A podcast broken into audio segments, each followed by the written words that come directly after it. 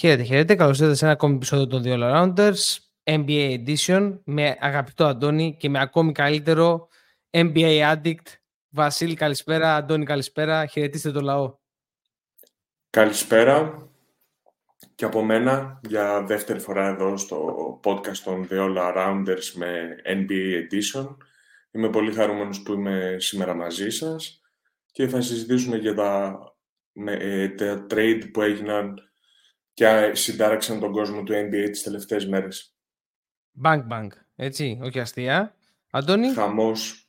Καλησπέρα σε όλους. Εδώ πίσω από τα μικρόφωνα, αυτή τη φορά για το NBA, να τα πούμε και να μας ακούσετε. Έτσι ακριβώς υποσχεθήκαμε ότι θα είμαστε σταθερά και στο NBA φέτος με εβδομαδιαία εκπομπή. Έτσι λοιπόν τηρούμε τις προγραμματικές μας δηλώσεις και επανερχόμαστε για να δούμε λίγο τι συνέβη. Ε, να είμαστε ειλικρινείς, δεν περιμέναμε ότι θα έρθουν έτσι οι εξελίξεις. Δηλαδή, εμείς υπολογίσαμε ότι θα εμφανιστούμε λίγο αργότερα. Αλλά δεν πειράζει. Αυτά έχει η ζωή. Να είναι καλά οι Blazers, οι Portland Blazers που αποφάσισαν να, το, να βάλουν μπουρλότο. Βασίλη, θες να μας πας λίγο γρήγορα στο, στο τι έγινε στο trade ε, και μετά να μπούμε στο ψητό; Φυσικά. Ξεκινάμε από το πρώτο trade που αφορά τους Milwaukee Bucks, τους Portland Trail Blazers και τους Phoenix Suns όπου έχουμε το αποτέλεσμα ο Damian Lillard να καταλήγει στο Milwaukee, το Portland να παίρνει τον Drew Holiday, τον DeAndre Ayton, τον Doumani Καμαρά, ένα unprotected first round pick το 29 και δύο swaps με το Portland το 28 και το 30. Στο Phoenix κατέληξαν ο Yusuf Nurkic, ο Grayson Allen, ο Nasir Little και ο Keon Johnson. Και σε χθες το απόγευμα είχαμε και το δεύτερο trade, όπου ο Drew Holiday καταλήγει στη Βοστόνη και οι Portland για αυτόν παίρνουν τον Robert Williams τον τρίτο ή αλλιώς Time Lord, τον Malcolm Brockton, το first round pick των Golden State για το 2024 και έναν protected first round pick το 2029. Και εδώ να πούμε ότι έχουν δηλώσει και τις προθέσεις τους ότι θα ανταλλάξουμε και τον Brockton. Γιατί αυτοί είμαστε. Θέλουμε να δώσουμε, να πάρουμε τα πάντα και τα σημικά στο τέλος της ημέρας. Ε, πολύ ωραία, πάρα πολύ ωραία. Ε, θέλω να ξεκινήσουμε με σχόλιο. Αντώνη, κάποιο σχόλιο, ένα, να δούμε την οπτική αυτού του trade που αλλάζει τη λίγα μέσα σε τέσσερις μέρες ουσιαστικά δύο απανοτά trade αλλάζουν τις ισορροπίες στην Ανατολή τελείως. Μένει παραπονεμένος ο καημένος ο Μπάτλερ, ο οποίος φαίστηκε και σήμερα με κάτι μαλλιά. Όχι ότι έχω εγώ κάποιο πρόβλημα, αλλά ή μάλλον το έχεις σαγούρι να εμφανίζεται, να εμφανίζεται με τέτοια μαλλιά κάθε media day. Τέλος πάντων. Αντώνη, το σχόλιο σου. Νομίζω ότι ήταν ίσως η καλύτερη κίνηση του Portland τα τελευταία 30 χρόνια. Συνολικά κατάφεραν και πήραν ό,τι καλύτερο μπορούσαν να βρούνε από το, την αγορά. Αντέξανε την πίεση όλο αυτό το χρονικό διάστημα να μην δώσουν τον παίχτη στο Μαϊάμι με την πολύ μικρή προσφορά που έδινε ο Ράιλι. Νομίζω ότι το Μαϊάμι έκανε τρομερό λάθος. Είναι, το, είναι ο χαμένος του trade ε, της off-season, αν θέλετε να πούμε, γιατί μην ξεχνάμε ότι έχει αφήσει να φύγουν ο, Στρα, ο Στρόους και ο Γκέιμπ Vincent, ναι, ναι, ε, που ήταν καθοριστικοί παράγοντες στην περσινή του πορεία προς τα play-off.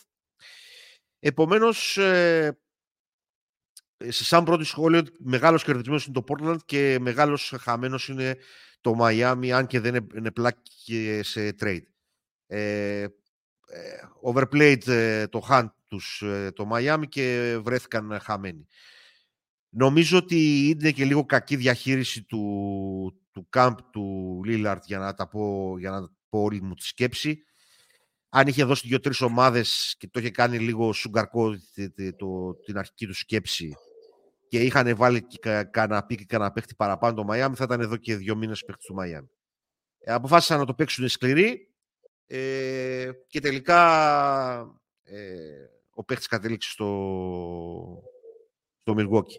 Δεύτερη κερδισμένη με κάποια ερωτηματικά ε, είναι το Milwaukee ε, όπου και ο Λίλαρντ απέκτησε ένα παίχτη που δεν είχε ποτέ στην καριέρα του όπως είναι ο Γιάννης και ο Γιάννης αντιστοίχως ένα παίχτη ο οποίος είναι triple threat ε, όταν σουτάρει είτε από τρίπλα είτε από screen, ε, είτε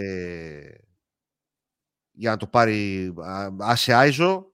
Επομένως, ε, αυτά είναι οι πρώτες μου σκέψεις. Τώρα, από εκεί και πέρα, νομίζω ότι και περιμένω σε εσάς, δεν θα πω, δεν θα πω περισσότερα σε αυτό.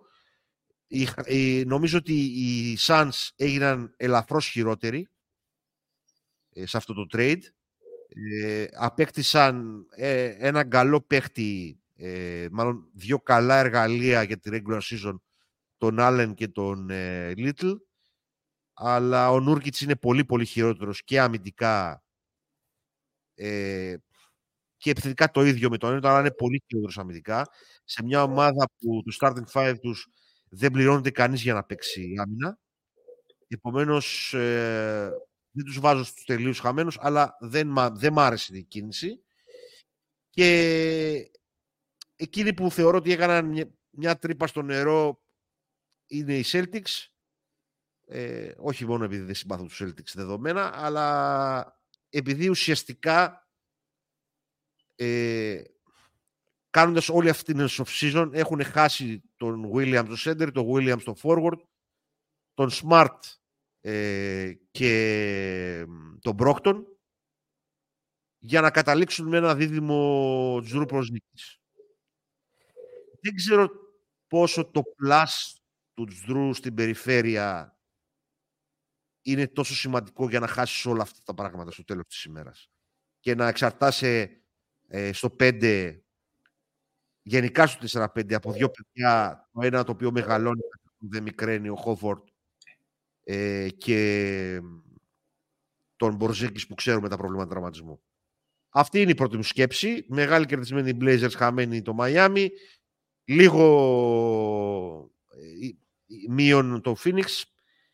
Και στην τελική ανάλυση νομίζω ότι είναι μείον και η Βοστόνη. Αυτά από μένα. Ε, νομίζω ότι ήμουν όσο πιο συνοπτικός μπορούσα. Πολύ καλά. Βασίλη, τα δικά σου σχόλια. Ε, Νομίζω, ε, αρχικά θέλω να θέσω μια λίγο διαφορετική διάσταση. Νομίζω ότι ο μεγαλύτερος νικητής εν τέλει σε αυτό το trade ε, που έκανε το Portland για τον ε, Lillard είναι οι executives και οι front officers. Με ποια έννοια το λέω; Ε, με τον τρόπο του Lillard να δώσει ένα συγκεκριμένο προορισμό, εν τέλει ο ίδιος παγιδεύτηκε στο σκοπό του. Και έκανε το Joe Cronin προφανώς όχι μόνο προσωπικά να, να νευριάσει, αλλά και να ρίξει και το market value του. Άρα έπρεπε να βρει, να βρει ένα διαφορετικό τρόπο, μια διαφορετική ομάδα, ώστε να φτιάξει ένα trade που όντως θα του δώσει τα κατάλληλα χαρακτηριστικά. Ε, όπως έγραψε και ο Chris Hain, για να δικαιολογήσω λίγο και το Pat Riley, είναι ένας δημοσιογράφος ο οποίος ακολουθεί χρόνια τον Lillard, είναι κάτι αντίστοιχο όπως ήταν παλιά ο Winhorst για τον ε, LeBron James έγραψε ότι το Portland πήγε και εκεί ζήτησε καραμπινάτα ή τον Αντεπάγιο ή τον Butler. Άρα είναι σαν να λέει δεν κάνω trade. Και αυτό είναι πολύ σημαντικό για το θέμα του front office γιατί έδειξε ότι εν τέλει θα κάνει αυτό που είναι καλύτερο για την ομάδα του και δεν θα υποκύψει ε, στα αιτήματα του κάθε παίχτη. Και δυστυχώς τα τελευταία χρόνια έχουμε δει πάρα πολλά trade requests τα οποία είτε είναι στην αρχή του συμβολέου είτε ακόμα δεν έχουν ξεκινήσει καν, το οποίο είναι κάτι τελείως διαφορετικό με το play empowerment που ξεκίνησε τότε ο LeBron ε, με τη μετακίνησή του στο Μαϊάμι, γιατί τότε να θυμίσω ότι ο LeBron ήταν ελεύθερος. Δεν ζήτησε ούτε έκανε κάποιο request, απλά τελείωσε το συμβόλαιό του και μετακόμισε το, με το λεγόμενο «παίρνω το ταλέντο μου στο South Beach». Οπότε είναι, μεγα... είναι νίκη του front office και όλων των executive. Δηλαδή, νομίζω ότι αν κάναν τώρα σήμερα μια συνεδρίαση, θα τους φύγαν το χέρι. Αν με ρωτάτε προσωπικά. Και νομίζω ότι είναι για καλό της Λίγκα, δεδομένου και ότι έρχεται νέος σάγκα με Χάρντεν, τι πιο είναι και θα πει κάποιος, που δεν εμφανίστηκε καν σήμερα στην Media Day. Οπότε... Δεύτερο star, δεύτερο star τα τελευταία τέσσερα χρόνια στους, ε, στο camp των ε, Sixers που δεν εμφανίζεται στο training camp. Και είμαι σίγουρος ότι ο Ντάριλ Μόρεϊ, όπως απέδειξε και με τον Μπεν, δεν θα λυγίσει. Είναι ικανός να τον αφήσει στον πάγκο. Ακόμα και τον αγαπημένο του παίχτη που του έφτιαξε την καριέρα, που μαζί ήταν τα φιλαράκια, ήταν κάτι ονειρικό. Ο ένας έφτιαξε την καριέρα του άλλου. Αυτό είναι το πρώτο κομμάτι του trade. Το δεύτερο κομμάτι του trade πέρα από το, από το θέμα του, του Αντεμπάγιου ή του Μπάτλερ, νομίζω ότι για το Portland ήταν πολύ καλύτερη η λύση ε, του Drew Holiday, που αναγκαστικά στην αγορά θα είχε μια πολύ καλύτερη αξία από μια ομάδα που διεκδικεί το πρωτάθλημα. Οπότε σωστά έκανε το Portland. Και ας είμαστε και λίγο δίκαιοι, τον πήγαν σε ομάδα που έχει μεγαλύτερες πιθανότητες να πάρει το πρωτάθλημα από ό,τι ήταν το Μαϊάμι. Ομάδα που έχει το Γιάννη Αντιτοκούμπο καλά στην υγεία του και σε μια πολύ καλή ηλικία, θα είναι πάντα φαβορή για το πρωτάθλημα. Όταν μπορείς να τη τελεχώσεις καλά. Τώρα βέβαια δεν ξέρουμε τι θα είναι και ο καινούριο προπονητής, ο οποίος είναι για πρώτη φορά head coach. Θα το δούμε. Όλα θα φανούν στο γήπεδο. Έτσι κι αλλιώς αυτές οι αναλύσεις που κάνουμε είναι τελείως θεωρητικές, καθώς όλοι οι παίχτε μεταξύ τους δεν έχουν χτυπήσει ποτέ την μπάλα. Οπότε θα φανεί με το χρόνο. Αλλά και πέρα από το ότι εν τέλει βοήθησαν τον Dame, βοήθησαν πάρα πολύ και την ίδια τους την ομάδα καθώς τα picks του 29, 28 και 30 από το Milwaukee, τα οποία κάποια είναι και unprotected, είναι θησαυρός. Μιλάμε ότι μέχρι τότε ο Γιάννης μπορεί να μην έχει φύγει, ε, μπορεί να έχει φύγει, συγγνώμη, αλλά και να μην έχει φύγει, θα είναι σε μια ηλικία η οποία θα είναι αρκετά μεγάλη και προφανώς η απόδοσή του θα έχει μειωθεί, άρα είναι πιο πιθανό τα picks να είναι πολύ καλύτερα σε σχέση με του, με του Miami, που με κάποιο μαγικό τρόπο, με κάτι undrafted, με κάτι heat culture, με το οτιδήποτε καταφέρει να είναι πάντα σε επάλξεις. Και επίσης, αντικειμενικά το Miami είναι πολύ πιο θελκτικός προορισμός για ένα free agent από ότι είναι το παγωμένο Milwaukee. Στη, στη συνέχεια τώρα για τους Suns, και εγώ θεωρώ ότι το trade εν τέλει τους ρίχνει. Αν και γενικά η άποψή μου για το Νέιτον, ειδικά μετά τα περσινά playoffs, είχα γράψει κιόλας σε ένα επικό ότι νομίζω ότι η ανταλλακτική αξία του Aiton δεν είναι ούτε μισό κιλό ρύζι. Εν τέλει αποδείχθηκε ότι ήταν παραπάνω. Αν και σήμερα βγήκε με περίσσιο θράσος να, να δηλώσει ότι είναι dominator. Γελάω. Και ο Νούρκιτς όμως θα είναι πρόβλημα. Δηλαδή, ο Aiton δεν ξέρω αν δεν μπορούσε ή δεν ήθελε να παίξει άμυνα. Μου φαίνεται ότι αδύνατο να μπορέσει να μαρκάρει τους καλούς ψηλούς της δύσης λέγοντάς τον Άντωνι Ντέιβις ή Νικόλα Γιώκητς. Δεν ξέρω, μου φαίνεται πολύ περίεργο. Προφανώς πήραν κάποιο βάθος ε, έτσι ώστε να έχουν περισσότερες λύσεις στη regular season, αλλά όσον αφορά τις πιθανότητες για το πρωτάθλημα, δεν νομίζω ότι τις αύξησαν εν τέλει με αυτόν το trade. Τώρα δεν ξέρω, θα φανεί στο γήπεδο, αλλά νομίζω ότι είναι η χαμένη της υπόθεσης. Τώρα, όσον αφορά για το trade του Τζρου, προφανώς η Βοστόνη θεωρητικά γίνεται καλύτερη. Στην πράξη δεν ξέρω, γιατί το βάθος του πάγκου δεν υπάρχει. Έχουν μείνει 7 παίχτες. Αν τραυματιστεί κάποιος, για. Η Βοστόνη έχει κάποια assets να κάνει κάποια trades μέσα στη σεζόν. Το πρόβλημα είναι ότι δεν μπορεί να ματσάρει κάποιο άλλο. Δηλαδή, κάποιος, κάποιον από αυτούς τους 7 θα πρέπει να τους δώσει. Είτε θα είναι ο Πορζίγκης, είτε θα είναι ο Αλ Χόρφορντ, είτε θα είναι ο White, οπότε πάλι μία ή άλλη θα είναι. Γιατί αν κάτι στραβώσει, προφανώς και άλλες ομάδες θα ξέρουν ότι είναι απεγνωσμένοι οι Celtics, άρα θα τους πατήσουν στο λαιμό. Δηλαδή δεν είναι ότι θα, θα βγάλουν το αντίστοιχο βάλει των παιχτών. Ε, και νομίζω ότι η επιλογή του Time Lord να φύγει ήταν λογική, ε, με την έννοια ότι δεν ήταν τόσο προσαρμοστικός ε, στο πλάνο του Μαζούλα που είναι κλασικά five out, πυροβολάμε όλοι, ανοιχτό, ανοιχτά οι πάντες, που θα βοηθήσει κιόλας ε, στην πολύ καλή διείσδυση που έχει ο Τζιδρού και οι υπόλοιποι παίχτες ε, των Celtics. Και νομίζω ότι πάνω σε μια λίγο λογική του τύπου να κάνουν τον Μποροτζίνγκης κάτι σαν Μπρουκ Λόπες, να παίζουμε λίγο, λίγο drop και εν τέλει να πορευθούν έτσι στην αρχή φαίνεται ωραίο. Πρακτικά δεν ξέρω πώς θα κυλήσει. Αλλά σίγουρα είναι νικητές. Είναι upgrade το Τζρου σε σχέση με το Smart. Τώρα, σε βάθος χρόνου, αν αυτό θα οδηγήσει στην κούπα, περισσότερο νομίζω ότι είναι ερωτηματικό το θέμα υγείας, επειδή είναι λίγοι οι παίχτες, ε, παρά ρεαλιστικά στο γήπεδο. Αυτή είναι η άποψή μου συνολικά για τα trades. Ωραία, βάλατε διαφορετικές διαστάσεις και οι δύο. Ε, να βάλουμε κάπως και τη διάσταση του Γιάννη εδώ πέρα. Γιατί ο Γιάννης πριν κάτι εβδομάδες έλεγε ότι I'm back I want to stay here, είναι η οικογένειά μου, όλα καλά.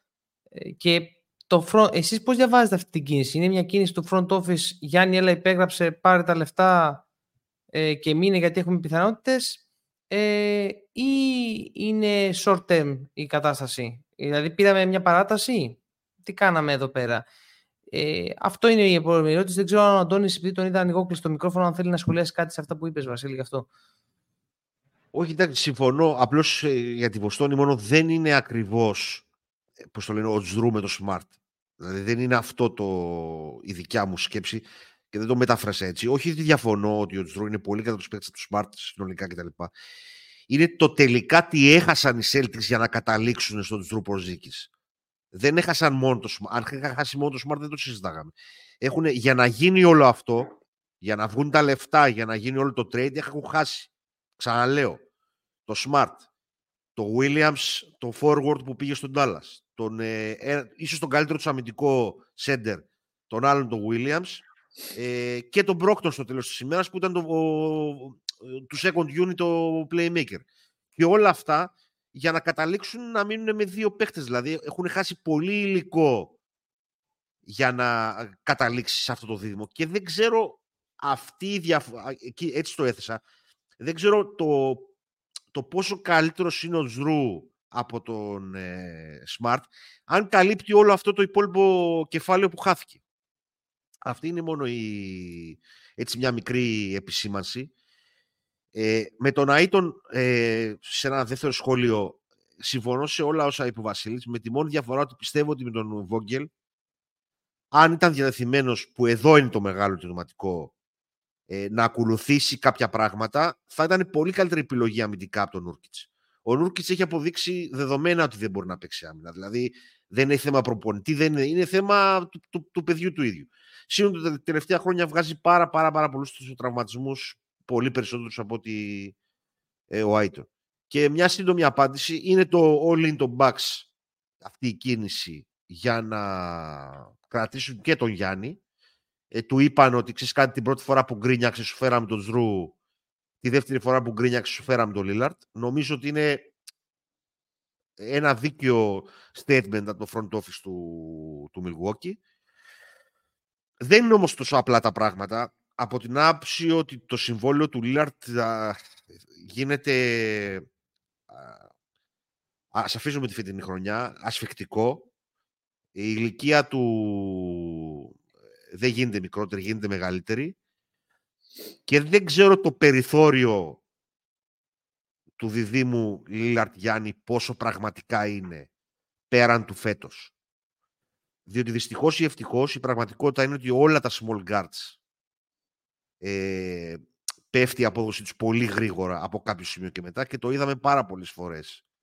Ε, δεν το συζητάμε. Επιθετικά ο Λίλαρτ είναι με την μπάλα στα χέρια ίσως μισό κλικ κάτω από τον Γκάρι. Δηλαδή τόσο καλός είναι επιθετικά και το impact του στην επίθεση όλη του, του Milwaukee θα είναι απίστευτο. Τουλάχιστον για φέτος. Ε, θα προσπαθήσουν να τον καλύψουν αμυντικά, διότι είναι τεράστιο πρόβλημα η άμυνα του Λίλαρτ. Όποιος δεν θέλει να το παραδεχτεί, είναι πολύ φαν του Λίλαρτ. Απλώς τώρα υπάρχουν τα εργαλεία. Έχω μια απορία ε, πόσο κόνα τον π.χ. θα μπορέσει να καλύψει την σκληράδα του Άλεν. Όχι ότι έχουν πολύ μεγάλη διαφορά παιχτικά. Γενικά αυτόν τον κόνα τον δεν το συμπάθησα ποτέ. Ε, επίσης, να πω για το, για το Suns ότι μπορεί να υπάρχει στο πίσω μέρος του μυαλού τους στο trade deadline. Αυτό το ξέρει ο Βασίλης. Δεν ξέρω αν θα μπορεί στο trade deadline να γίνει trade ξανά ο Νούρκιτς. Ε, του βάζω τον Νούρκιτς στο Little και κάτι ακόμα και παίρνω κάποιον άλλον παίχτη. Ίσως να υπάρχει και αυτό στο μυαλό των Suns στο πίσω μέρο τους. Ε, είναι και για να απαντήσω και τελευταία, είναι αυτό είναι το all-in του front office του Milwaukee. Δεν ξέρω όμως αυτό το all-in τι impact έχει μακροπρόθεσμα. Βραχυπρόθεσμα έχει τεράστιο. Αυτά, παιδιά. Συγγνώμη που είπα πολλά. Όχι, όχι. Βασίλη, εσύ τι λες; Να προσθέσω κάτι σε αυτό που λέει ο Αντώνης. Αρχικά συμφωνώ καθόλου για το θέμα του Έτων ότι ουσιαστικά το πρόβλημα είναι περισσότερο στο μυαλό του παίχτη παρά στο κορμί του, στις κινήσεις του και όλα αυτά. Νομίζω ότι έχει μια λάθος νοοτροπία. Ε, και όσον αφορά τους Celtics, θα ήθελα να θέσω όχι, μια άλλη σκέψη, δεν ξέρω αν ισχύσει αυτό, θα φανεί στο μέλλον. Ίσως και για τους Celtics είναι ένα διαφορετικό lean σε σχέση με τους Bucks. Ε, να πάρουν τους καλύτερους παίχτες αυτή την περίοδο και αν όντως πάλι το Tatum, Brown και οτιδήποτε μαζί δεν δουλέψει, ε, το διαλύουν έτσι ώστε να μην έχουν τις συνέπειες αργότερα του second apron με το να είμαστε στο second apron τρεις φορές τα τελευταία πέντε χρόνια και όλα αυτά τα συναφή τα οποία θα δυσκολέψουν ε, αρκετά την δόμηση ενός ε, ανταγωνιστικού ρόστερ. Οπότε νομίζω ότι και για τους δύο είναι ένα all-in. Τώρα όσον αφορά τους Bucks, αντικειμενικά με ή χωρίς Lillard, το Γιάννης δεν θα υπέγραφε φέτος extension, δεν τον συμφέρει οικονομικά από του χρόνου και βλέπουμε, έτσι ώστε να συμπληρώσει περισσότερο ε, years of services ε, και να διεκδικήσει και περισσότερα χρόνια και με τη ραγδαία αύξηση του salary cap, η οποία βέβαια το μέγιστο θα είναι 10% συμφωνημένο με το νέο CBA του 2023 max, για να αποφευθούν τα διάφορα φαινόμενα του 2016 τύπου Mosgov και τα λοιπά. Ε, οπότε το να φέρεις το Lillard το μόνο που κάνει είναι να κάνει το Γιάννη χαρούμενο, να δίνει πραγματικές πιθανότητες και αυξημένες κατά την άποψή μου για την ε, κατάκτηση του πρωταθλήματος. Άρα τι καλύτερο από το να έχεις τον superstar σου ευχαριστημένο και loyal, γιατί αντικειμενικά πιστεύω ότι ο Γιάννης είναι loyal στο Milwaukee, αλλά και να μην είναι δεν υπάρχει κανένα πρόβλημα. Προσωπικά δεν θα τον θεωρήσω καθόλου villain, αν με ρωτάτε. Ε, κερδίζουν σίγουρα χρόνο και βλέποντας και κάνοντας. Αλλά θα συμφωνήσω απόλυτα στο, στο κομμάτι του συμβολέου του Λίλαρντ, που προφανώς όσο μεγαλώνει, μεγαλώνει ηλικιακά, αλλά μεγαλώνει και το συμβόλαιο και δεν είναι καθόλου asset, νομίζω ότι είναι βαρύδι, αλλά προφανώς αυτό το βαρύδι το θες, το παίρνεις. Είναι ένα ευχάριστο βαρύδι ε, για τον καιρό που μπορεί να σου δώσει το πρωτάθλημα και αν του δώσει το πρωτάθλημα τελείωσε, είναι επιτυχημένο. Δεν, ε, αυτό είναι στο NBA. Championship or bust. Τώρα, αν για κάποιο λόγο το χάσουν, το ξανασυζητάμε. Είναι και οι συνθήκες και οι αιτίες που θα το χάσουν. Αν είναι λόγω τραυματισμού, ποιος θα τους κρίνει ότι κάναν λάθος. Αν το χάσουν στο γήπεδο, εδώ θα είμαστε να το συζητήσουμε. Πάντως ε, βγαίνουν ξεκάθαρα για να ξαναχρησιμοποιήσουμε την έκφρασή μας στο κεφάλι της κούρσας. Ε, τώρα αν θα, βγουν στο, αν θα πάνε στο τέρμα δεν ξέρουμε. Αλλά σίγουρα το Milwaukee αυτή τη στιγμή στην Ανατολή νομίζω ότι άντε να βάλω και τους Celtics χαριστικά τώρα επειδή θα μου πούνε ότι είμαι bias. Ε, είναι οι δύο ομάδες που είναι πολύ πιο μπροστά. Θα τα πούμε βέβαια αυτά σε αντίστοιχο podcast. Ναι, ναι. Αλλά νομίζω ότι το trade τους βάζει αρκετά μπροστά από την υπόλοιπη Ανατολή. Ε, εγώ να είμαι ειλικρινής, αυτό που για τους Milwaukee που για φέτος έχω μια απορία είναι αρχικά το βάθος στον πάγκο για το πώς θα βγάλουμε 82 παιχνίδια. Αυτό είναι μια ερώτηση ε, που περιμένω να δω αν θα, αν θα βάλουν και άλλους παίχτες. Ε, αυτή τη στιγμή πήραν και τον Payne, αν δεν κάνω λάθος, ε, με βέτερα μήνυμου Βασίλη, νομίζω. Ναι, ναι, ναι, ναι, ναι, ναι, ναι. Ε, αυ, εντάξει, μια, με ένα backup άσος, ok. Θα δούμε τώρα τι θα, τι θα φέρει και ο τέτοιος. Έχουν φέρει τον Malik Beasley. Αυτό είναι λίγο το κομμάτι του πώς θα αντέξουμε μέσα στη regular season το, το νούμερο ένα. Ο Γιάννης να πω ότι έκανε εγχείρηση αυτό το καλοκαίρι. Ε, με ό,τι σημαίνει αυτό για, τη, για την υγεία του και, με, και για την προστασία που θα. Βέβαια, έχουμε και αυτό ότι πρέπει φέτος θα έχουμε και προβλήματα ποιος θα παίζει, ποιος δεν θα παίζει. Θα έχουμε κατασκόπους γιατρούς να ελέγχουν τους παίκτες. Θα έχουμε διάφορα ε, από τη Λίγκα. Μια, μια τρύπα στο νερό θα κάνουν. Αλλά τέλος πάντων. αυτό, αυτό δεν είναι τώρα για αυτό το podcast. Μια τρύπα στο νερό θα κάνω. Εντάξει, εντάξει, εντάξει. Εγώ το πετάω διάφορα εδώ πέρα και βλέπουμε. Ε, ε, βλέπω πού τσιμπάτε και πού όχι. Ωραία. Το Portland τώρα θα κοιτάξει να ανταλλάξει και τον ε, Brockton. Ε, πού θέλουμε, πού πιστεύουμε ότι μπορεί να, να κάτσει. Ο Brockton είναι ένα asset το οποίο σε μια ομάδα contender μπορεί να παίξει ρόλο. Πού πιστεύουμε, πού θα θέλαμε ίσως να τον δούμε; Ε, ή που, που υπάρχει πιθανότητα να τον δούμε αυτό τον παίχτη; Δεν ξέρω. Ε, Βασίλη; Πρέπει να αναρωτηθούμε γιατί εν τέλει δεν είχε γίνει το trade το πρώτο, που ουσιαστικά δεν θα, δεν θα διώχνουν τον Μάρκους Μάρτ από την ομάδα. Νομίζω οι Clippers το είχαν ακυρώσει. Αυτό γενικά μου έχει κάνει εντύπωση. Δεν έχω καταφέρει να βρω κάποιες παραπάνω πληροφορίες για να είμαι ειλικρινής. Ε, τι εν τέλει ακύρωσε αυτό το trade. Ε, βέβαια, προφανώς δεν ξέρω, μπορεί ο παίχτης να έκανε την κατάλληλη... Δεν είπα ότι κάτι κρύβεται προς του. Ε, ο παίχτης μπορεί να έκανε την κατάλληλη θεραπεία και να βελτιώθηκαν τα ιατρικά του. Απλά αντικειμενικά εγείρει στο δικό μου κεφάλι τουλάχιστον ερωτηματικά πώς ένας παίκτης που πριν 1,5 μήνα περίπου, αν δεν κάνω λάθος ένα, δεν κατάφερε να περάσει τα ιατρικά για την ομάδα των Clippers, εν τέλει να γίνεται trade. Okay.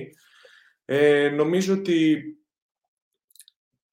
δεν, προσωπικά δεν είμαι σίγουρος ε, αν, θα τον, ε, αν θα τον δώσουν ή αν θα τον κρατήσουν. Νομίζω ότι το πιο πιθανό είναι να τον δώσουν γύρω στο trade line ε, με την έννοια ότι οι contenders τότε θα είναι μέσα εισαγωγικά πιο απεγνωσμένοι ε, να κάνουν την κίνηση που θα τους βάλουν πιο δυνατά στην κούρσα του πρωταθλητή. Οπότε νομίζω ότι τότε το value του θα είναι μεγαλύτερο ε, σε σχέση με τώρα. Ε, και ας δώσουν και μια ευκαιρία να δούμε πώς θα δουλέψει αυτό το πράγμα, να δούμε πώς θα είναι ο Ρούκι ο Σκούτ Χέντερσον, τι θα θέλει δίπλα του, να δούμε πόσο αφοσιωμένος θα είναι ο Έιτον, να δουν διάφορα πραγματάκια ε, και μετέπειτα να, να κρίνουν ανάλογα και να δουν και καλύτερα την αγορά στο τι μπορούν να κερδίσουν από το Brockton. Αυτή είναι η άποψή μου προσωπικά. Άρα πιστεύεις ότι θα αναμένουν, δεν θα πάνε απευθείας τώρα να κάνουν κάτι; Ε, θεωρώ πως ναι, τώρα ας πούμε που τσουρούφλαγε ο Τζουρού και η λυπη και υπήρχε όλη αυτή η αναπομπούλα, ε, το φτάσαν μέχρι τέρμα. Τώρα νομίζω ότι κάπως θα κάτσει μπίλια, αλλά δεν ξέρω. Πάντως θα, θα βγάλουν και εντύπωση να ανταλλαχθούν. να θα ανταλλαχθεί τώρα. Θα βγάλουν κι άλλο πίκα τον Μπρόκτον οι Blazers. Και θα είναι και το, το, απόλυτο, το απόλυτο κόλπο τέλος πάντων. Για τον Μπρόκτον πάντα είχα εξαιρετική άποψη παιχτικά. Ε, το πρόβλημα με την υγεία του όμως είναι δεδομένο. Δηλαδή παίρνεις έναν άνθρωπο στα χέρια σου όπου δεν ξέρεις αν θα σου είναι διαθέσιμος ή όχι. Και αυτό ίσως να είναι και ο βασικός λόγος που θα συμφωνήσω 100% με τον Βασίλειο ότι θα περιμένουν. Γιατί θα θέλουν και οι ομάδες οι ίδιες να περιμένουν να δουν πώς θα είναι ο Μπρόκτον στο, μέχρι το Φλεβάρι ε, στην υγεία τους, στο πώς θα παίζει κτλ. Και, και μετά να πάρουν την απόφαση να, ε, να κάνουν το, το trade. Τέλος πάντων, ε, αυτά. Ωραία. Έχουμε κάποιο άλλο σχόλιο, παιδιά, σχετικά με το trade; Έχουμε κάτι άλλο που θέλουμε να αναφέρουμε; Βασίλη; Νομίζω ότι τα καλύψαμε τα περισσότερα. Τα καλύψαμε. Προσωπικά δεν έχω να προσθέσω κάτι για να είμαι ειλικρινής. Μένει, μένει να δούμε μόνο το τι θα γίνει με το Harden που όπως πολύ σωστά είπε ο Βασίλης ο Μόρι μπορεί να το τραβήξει το πράγμα όσο θέλει. Ένα μικρό σχολιάκι μόνο για ένα αρχικό σχόλιο ε, για του Βασίλη. Έχει 100% δίκιο ότι είναι νίκη των ομάδων και το front office όλη η ιστορία που έγινε με το Lillard. Ήθελα να το επισημάνω και εγώ αυτό. Ίσως να αρχίσουμε να βλέπουμε μια στροφή ξανά να παίρνουν ένα μικρό κομμάτι δύναμης οι ομάδες το οποίο θα επιφέρει και μια ισορροπία στα πράγματα, γιατί αυτό το πράγμα έχει αρχίσει και γινόταν αηδία. Ε, Επίσης, είναι διαφορετικό ρε παιδί μου να έχεις 1,5 χρόνο συμβόλαιο ή ένα χρόνο συμβόλαιο και να ζητήσεις trade. Αυτό είναι κάπου κατανοητό, ας πούμε. Δηλαδή, δεν θα σου υπογράψω την ανανέωση, έλα κάναμε trade για να πάρεις ό,τι καλύτερο μπορείς. Αλλά τώρα να έχεις 4 και 5 χρόνια και 3 χρόνια συμβόλαιο, ό,τι έγινε δηλαδή με τον Harden, με τον ε, ε, KD, με τον ε, Lillard τώρα εδώ, με, τον Bill, με τον Bill, με τον Simmons, δηλαδή αστρονομικά συμβόλαια. Αυτό θα το λέω, θα εξακολουθήσω να το λέω. Αυτό το πράγμα με το που έκανε και καλά το NBA για να κρατήσει του, τα, τα, τους παίχτες στις μικρές αγορές, το Super Max Bonus, πώς το λένε αυτό, το Super Max συμβόλαιο, έχει αρχίσει και πυροβολεί τα πόδια του και γυρνάνε κάτι αστρονομικά συμβόλαια τριγύρω που στο τέλος της ημέρας δεν ξέρει ποιος θα ξεφορτώσει σε ποιον. Δηλαδή, τα συμβόλαια που υπέγραψε ο, ο Bill, που υπέγραψε ο Λίλαρτ, τώρα αυτά δεν είναι φυσιολογικά συμβόλαια. Ναι, μεν, εντάξει, ναι, είναι άλλο salary cap κτλ. Αλλά κάπου όπα. Δηλαδή, και να έχεις μπροστά σου τόσα χρόνια συμβόλαιο και να ζητάς trade. Δηλαδή, δεν είσαι free agent, μεγάλε. Δεν, ε, κύριε Λίλαρτ, δεν είσαι free agent. Δεν, δεν μπορείς να πετύσει πράγματα. Και όλα αυτά περί πρέπει το Portland να το... Και πάλι πολύ σωστά είπε ο Βασίλης, και θα κλείσω με αυτό, ότι το, η τελική απόφαση του Portland είναι να το δώσει σε μια καλύτερη ομάδα από το Miami με περισσότερες πιθανότητες για τον τίτλο. Άρα δεν μπορεί να ψέξει κανείς το Portland για το οτιδήποτε. Ωραία. Να κλείσουμε λοιπόν εδώ πέρα το πρώτο μας, ε, την πρώτη μας εκπομπή για το NBA για φέτος. Θα ακολουθήσουν πλέον κάθε εβδομάδα, θα έχουμε podcastάκια για το NBA, να βλέπουμε την επικαιρότητα. Ήταν η πρώτη μας εκπομπή. Ευχαριστούμε πάρα πολύ που μας ακούσατε. Μας ε, παρακολουθείτε σε ε, Substack, να γίνετε συνδρομητές, να ακούτε, ε, να διαβάζετε εκεί πέρα. Ε, μας ακούτε σε όλα τα streaming platforms ε, μαζί με το YouTube, Apple Podcast, Google Podcast, Spotify, όλα αυτά που σας αρέσουν.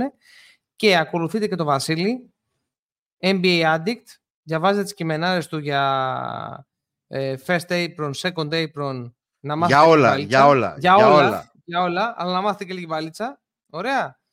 Ε, και ραντεβού στο επόμενο επεισόδιο. Χαιρετούμε. Γεια σας, ευχαριστούμε. Να είστε καλά, γεια σας.